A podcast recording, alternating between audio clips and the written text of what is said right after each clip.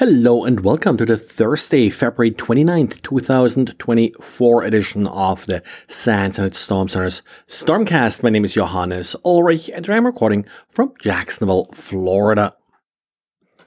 Today I looked at some of our honeypot logs and noted a sudden increase in requests for the URL forgot user password.action. This URL appears to be related to the Atlassian Confluence product. At first I thought, hey, maybe this is just someone trying to sort of exploit a badly implemented forgot password feature, but there seems to be more to it. The URLs, the parametering passed to it look a little bit more like some kind of template injection or deserialization vulnerability. If anybody has any idea what the exact CVE number that may be exploited here is, let me know.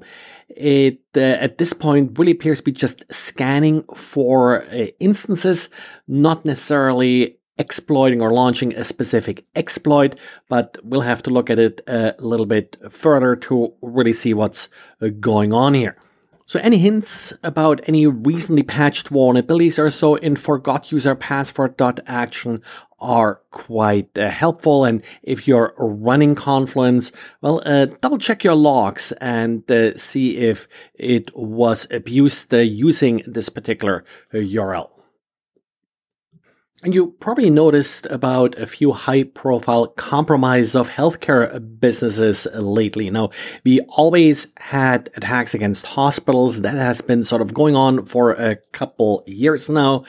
The latest big attack, and I may have mentioned it before in a podcast, against Change Healthcare or Optum, did affect billing for a large number of pharmacies. Well, the FBI now is paying attention to the news too, and CISA and a couple other agencies have released a bulletin with some of the indicators of compromise and general techniques being used in these ransomware attacks that are commonly attributed to ALPHV or BlackCat.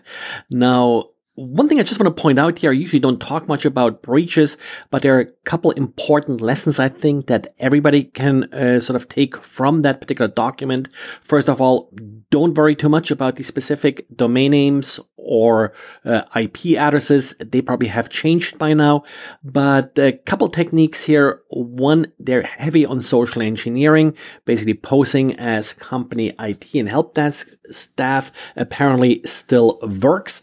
Also, that multi-factor authentication is not necessarily phishing resistant. That's an important, if somewhat subtle difference sometimes. But if you are, for example, using one-time passwords like your standard Google Authenticator, this is not phishing resistant because an attacker could trick a user into entering the credentials into the wrong website. Rule of thumb: if the user decides when to enter the credential, then it's not phishing resistant. So anything other than hardware credentials like FIDO2 and such that are automatically verifying what website credential is being sent to, well, are not phishing resistant. So definitely read the advisory, even if you're not in the healthcare business, and look for sort of these techniques more than for specific indicators of compromise. One of the issues a lot of global brands have been struggling with is bad guys registering lookalike domains for various brand names. I'm not just talking about foreign characters here, but also slight variations of the brand name.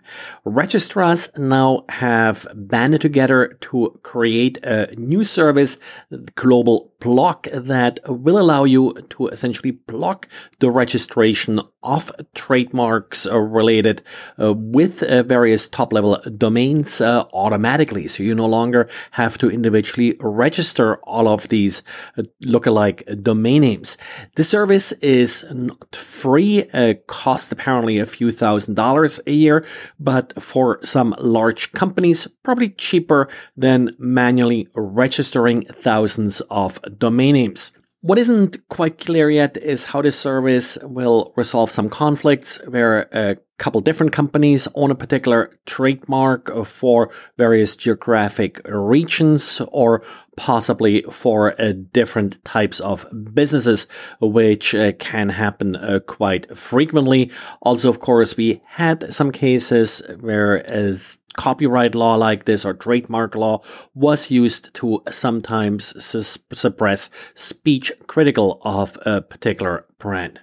This service is supposed to become generally available end of this week.